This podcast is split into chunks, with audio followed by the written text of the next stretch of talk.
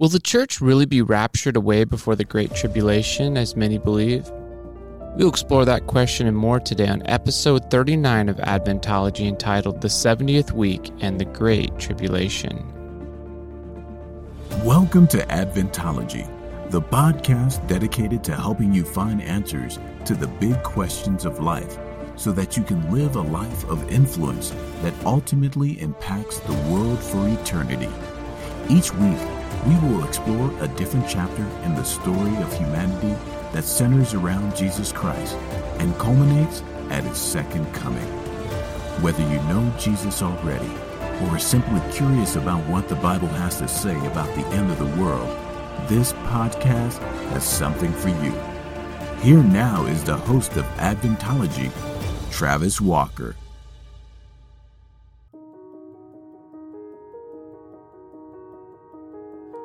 Don't know about you, but I've always enjoyed epic movies. From the Star Wars movies from when I was a kid, to the Lord of the Rings series as I became a young adult, and everything in between. There's nothing quite like living vicariously through a character in a coming of age movie combined with a quest for a noble cause, especially one like the annihilation of evil from the universe. I believe these epic movies are powerful because they get at the heart of what it means to be human and our intuitive understanding of good and evil in the world. We are, in fact, moral agents after all. And because of that, we almost by our very nature wrestle with our conscience over these issues of justice, power, and self control. And it is these issues the hero must wrestle with on his journey to completing his mission. There are no easy roads on this journey. In fact, if the movie is any good, the way becomes more difficult and filled with more danger the closer the hero gets to the end. Interestingly, the Bible echoes this same type of language when describing our spiritual journey to heaven. Notice some of these verses that come to mind.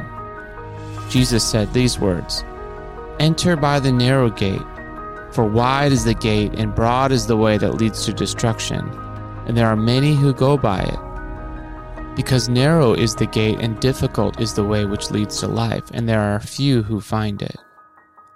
Paul said this Yes, all who desire to live godly in Christ Jesus will suffer persecution. And again, we come back to Jesus when he said, For then there'll be great tribulation, such has not been since the beginning of the world until this time, no, nor shall ever be and unless those days were shortened, no flesh would be saved. But for the elect's sake, those days will be shortened. Now, these are just a few verses that I chose out of the many possibilities that were available. And so the question is what is God trying to say to believers who read these texts? Expect the good life here on earth? Trial and tribulation are only for those living out of harmony with God's will? I think not. Just like the epic movies we all know and love, God is saying the prize He offers involves a lifetime journey fraught with danger, intrigue, and betrayal. But if we don't give up, a crown of life awaits us at the end. So, where did this idea that believers are raptured before the tribulation come from anyway? From novel books and movies? And what are the implications for those who believe it? Well, to answer those questions, we have to go back to a study we began in episode 34 entitled The Longest Time Prophecy. So, if you haven't had a chance to listen to it, I highly recommend you check it out as soon as you are done listening to this episode.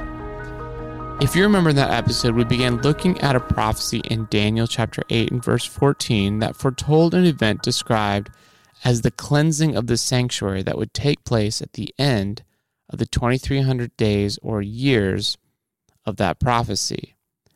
Now, we already discovered that the cleansing of the sanctuary was actually the end time pre Advent judgment that takes place just before Jesus comes and determines who is ultimately saved and ultimately lost. Now, what we didn't have time to figure out yet was the exact beginning and ending date of that prophecy. And to do that, we actually need to go to Daniel 9 to find the answer. Even Daniel himself didn't understand the vision in Daniel 8 after he received it. And so in Daniel 9, we see him begging and pleading with God in prayer to give him understanding of the vision. And so we pick up with him now beginning in Daniel chapter 9 and verse 20. And it says this Now, while I was speaking, praying, and confessing my sin, and the sin of my people Israel, and presenting my supplication before the Lord my God for the holy mountain of my God, yes, while I was speaking in prayer, the man Gabriel, who had seen in vision at the beginning, being caused to fly swiftly, reached me about the time of the evening sacrifice. And he informed me and talked with me and said, O Daniel, I have now come forth to give you skill to understand. At the beginning of your supplications, the command went out, and I have come to tell you, for you are greatly beloved. Therefore, consider the matter and understand the vision.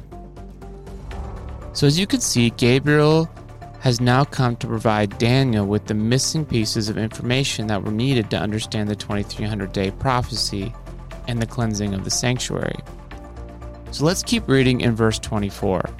Notice what it says 70 weeks are determined for your people and for your holy city to finish the transgression, to make an end of sins, to make reconciliation for iniquity, to bring in everlasting righteousness to seal up the vision and prophecy, and to anoint the most holy. Now, in Hebrew, this text literally reads 70 weeks are cut off for your people and for your holy city. So, the obvious question is from where do these 70 weeks come from? Where are they cut off from? The 2300 days? Here we see that God is extending grace to the nation of Israel by 70 prophetic weeks, or 490 literal years. God had already punished Israel through the nation of Babylon, destroying their temple and capital and taking the people away captive. For all these years of unfaithfulness, but now they are soon to return. God is giving them another chance to repent and prepare for the promised Messiah. We know that because Gabriel specifically mentions the Messiah in the next verse. Know therefore and understand that from the going forth of the command to restore and rebuild Jerusalem until Messiah the Prince, there shall be seven weeks and sixty two weeks. The streets shall be built again, and the wall, even in troublesome times. So, could this time prophecy, one that was cut off from the larger 2300 day prophecy, actually be predicting the exact year Jesus would begin his ministry? Well, one thing is for sure we are now for the first time given a starting point to the prophecy. And once we figure out the date the prophecy states it would be 69 weeks or 483 years until Messiah shows up. So the obvious next question we need to ask is when did this decree to go and restore and rebuild Jerusalem begin? Interestingly, in Ezra chapter 7, we discovered this decree was actually issued by the Persian king Artaxerxes in the seventh year of his reign. And when we go back in history books, we learn the seventh year of his reign was actually 457 BC. So it may have been Sir Isaac Newton that first arrived at the beginning date of this prophecy. Whatever the case, now it only takes simple math to arrive at the date where we can expect to see Messiah come on the scene. Adding 483 days or 483 years to the start date of 457 BC takes us to the year 27 AD. Now, of course, Messiah is the Hebrew word that simply means the anointed one, and in Greek that word is translated Christ, hence Jesus Christ or Jesus the Messiah. Now the question is when did Jesus become the Messiah? In other words, when was he anointed? Thankfully, the Bible tells us the exact date of his anointing in Luke chapter 3. Interestingly, it didn't take place at his birth, but at his baptism. Notice what the Bible says starting in verse 1. Now, in the fifteenth year of the reign of Tiberius Caesar, Pontius Pilate, being governor of Judea, when all the people were baptized, it came to pass that Jesus also was baptized. And while he prayed, the heavens were open, and the Holy Spirit descended in bodily form like a dove upon him. And a voice came from heaven which said, You are my beloved Son, in whom I am well pleased. Wow. So, right here we see the description of the anointing of Jesus at his baptism.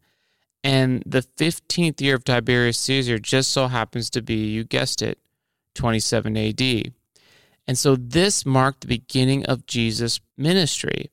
And it was prophesied by the prophet Daniel, which brings us to the beginning of the 70th week of the prophecy. Now, it's important to note exactly what the Bible records Jesus teaching and preaching after his baptism. Notice what it says in Mark chapter 1 verse 15. The time is fulfilled and the kingdom of God is at hand. Repent and believe the gospel. What time could he be referring to here?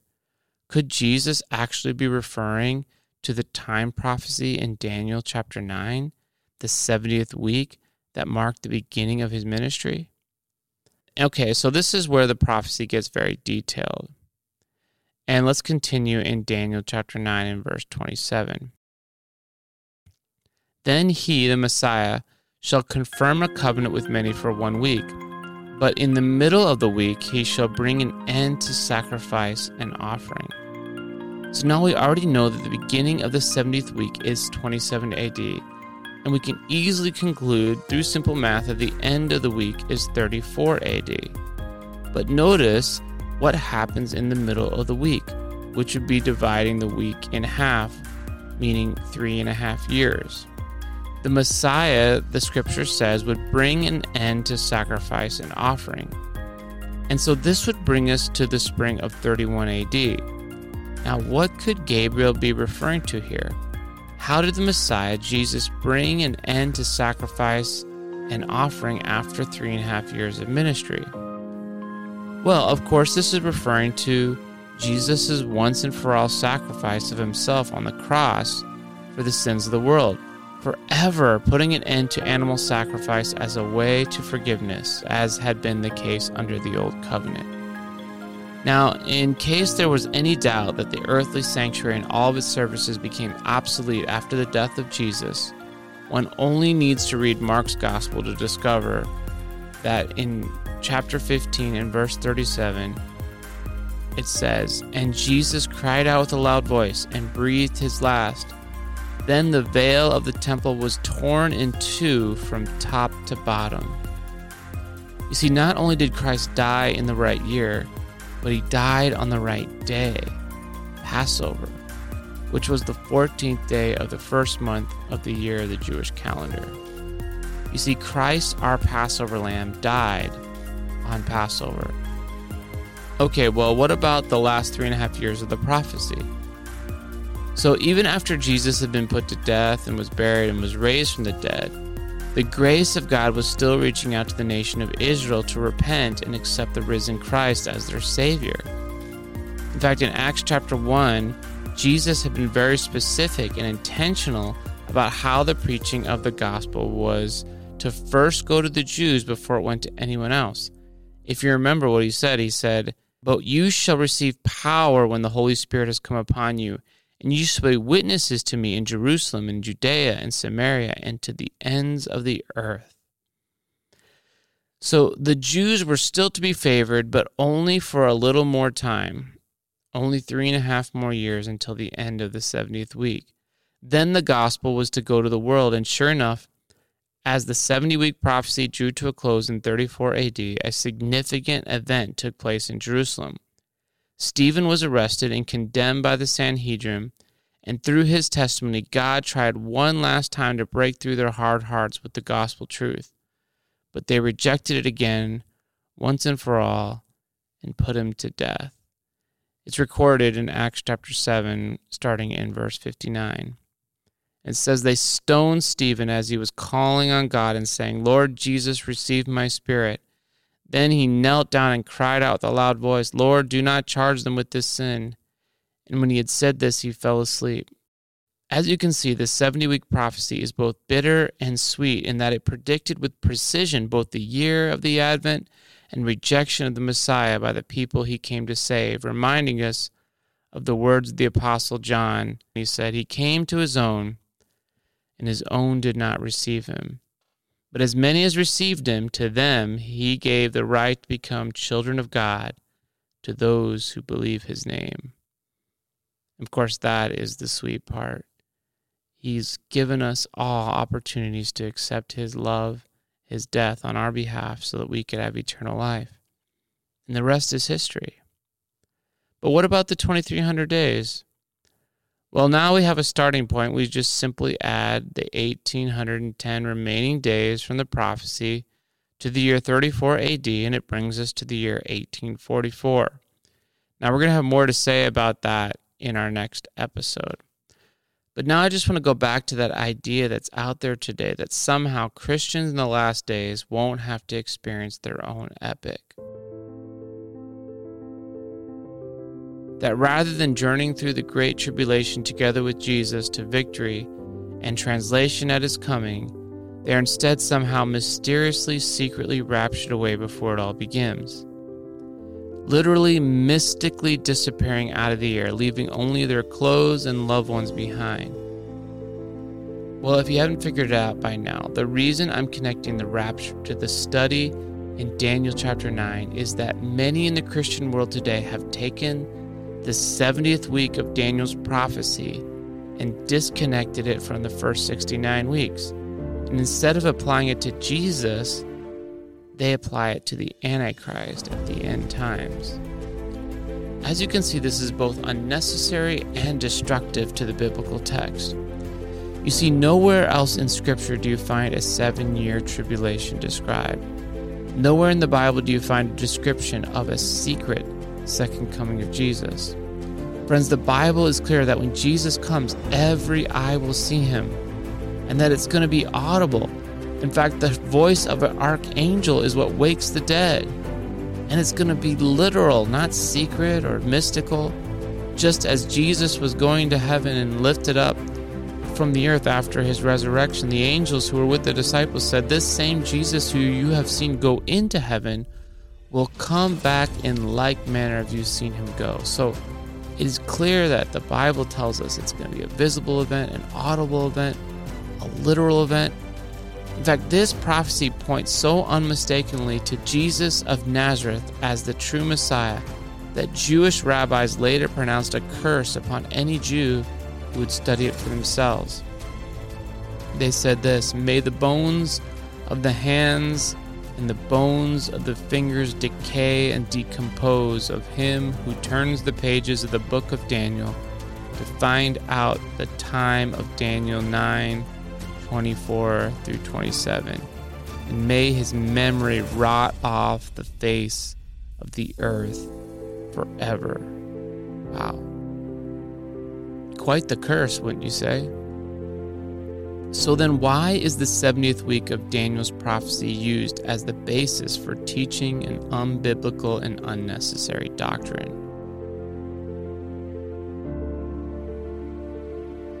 Well, the short answer is that people are simply afraid of anything that sounds hard in their Christian walk. And so charlatans come along telling people what they want to hear and quoting the Bible along the way. The truth is, people want to believe they won't have to go through tribulation. And they also want to believe that if they miss out on the secret rapture, they'll have a second chance to be saved. But we have to ask ourselves did the generation in Noah's time have a second chance, those who didn't get on the ark? Did those in Sodom and Gomorrah have a second chance who didn't receive the warning? No. Unfortunately, what many don't realize when they buy into these false doctrines is that they are robbing themselves of the epic God wants for them. Jesus went to the cross to show us the way, to walk the walk with the strength he received from the Father. This same strength he wants to give to us. You see, the greatest victory also comes through overcoming the greatest obstacles. The Apostle Paul spoke of this in his final letter to Timothy when he said in chapter 4, starting in verse 3 For the time will come when they will not endure sound doctrine, but according to their own desires, because they have itching ears, they will heap up for themselves teachers, and they will turn their ears away from the truth and be turned aside to fables. But you be watchful in all things and endure afflictions and do the work of an evangelist and fulfill your ministry. For I'm already being poured out as a drink offering, and the time of my departure is at hand. I have fought the good fight. I have finished the race. I have kept the faith. Finally, there is laid up for me the crown of righteousness, which the Lord, the righteous judge, will give me on that day, and not to me only, but also to all who have loved his appearing. You see, clearly, Paul lived his own epic because he was willing follow the way of Jesus. At his departure, he warns us to be careful of those who tell us what we want to hear. If we're not being challenged and disciplined by our teachers and our doctrine and are only being told and believing smooth things, then watch out. There was nothing smooth about Jesus' life. There was nothing smooth about Paul's life. But in the end, one was able to give and the other to receive the crown of life for keeping the faith and finishing the race. You may not want to hear this, but it's true. If you're on the right path, you will experience tribulation. And in the last days, you will go through difficult experiences that will test your faith and trust in God. And that's why Adventology exists to help you on that path, to help you prepare for that day. But just like all great epics, at the last minute, your escape will come and victory will be grasped out of the jaws of defeat. Jesus said these words To him who overcomes, I will grant to sit with me on my throne, as I also overcame and sat down with my Father on his throne. So stop looking for the get out of jail free card. It doesn't exist in the battle against self and Satan. Until the controversy is ended, we are in a war zone. And every day we live our life on a battlefield. On the cross, Jesus won the victory for us all, but he didn't take away the test. Don't buy into the wide path of an easy Christianity that the majority of Christians are on today. Now is the time to get ready for Jesus, to get ready for the tribulation, to get ready for the rejection from the ones you love as Christ was rejected by the ones he came to save? Are you living up to everything you know the Holy Spirit has convicted you through the Word of God? If not, then now is the time to repent and live for truth, even if it hurts. Because if it hurts now, imagine how much more it's going to hurt later when all the powers of the darkness on this world will be trying to influence you to do the opposite of what God is saying. Friend, the prophecies of the Bible are true. The 70 week prophecy literally foretold the exact year and day that Jesus was going to die. The 2300 day prophecy literally foretold when the final judgment was to begin. So, how much more time do you think we really have here on this earth? All the signs and prophecies point to a very soon coming of Jesus. Are you ready? Are you ready to leave everything in this world behind to be faithful to Him before He comes if that's what's needed? A true Christian cannot serve God and money. He also can't serve God and himself. So let me encourage you today to make that full surrender that you've been putting off. Now is the time. Now is the day of salvation.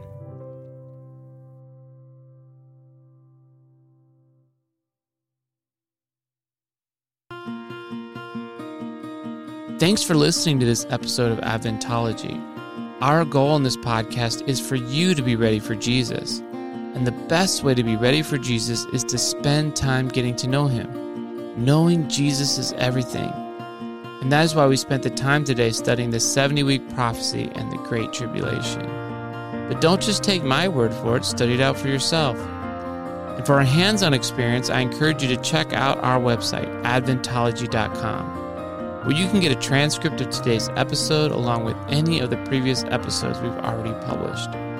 Also, if you've been blessed by this podcast, subscribe to our new Adventology YouTube channel, where we will be publishing weekly videos to educate and support you in your efforts to be ready for Jesus in all aspects of your life. All right, well, I enjoyed our time together today, and look forward to seeing you back here again on our next episode of Adventology. Until then, Maranatha.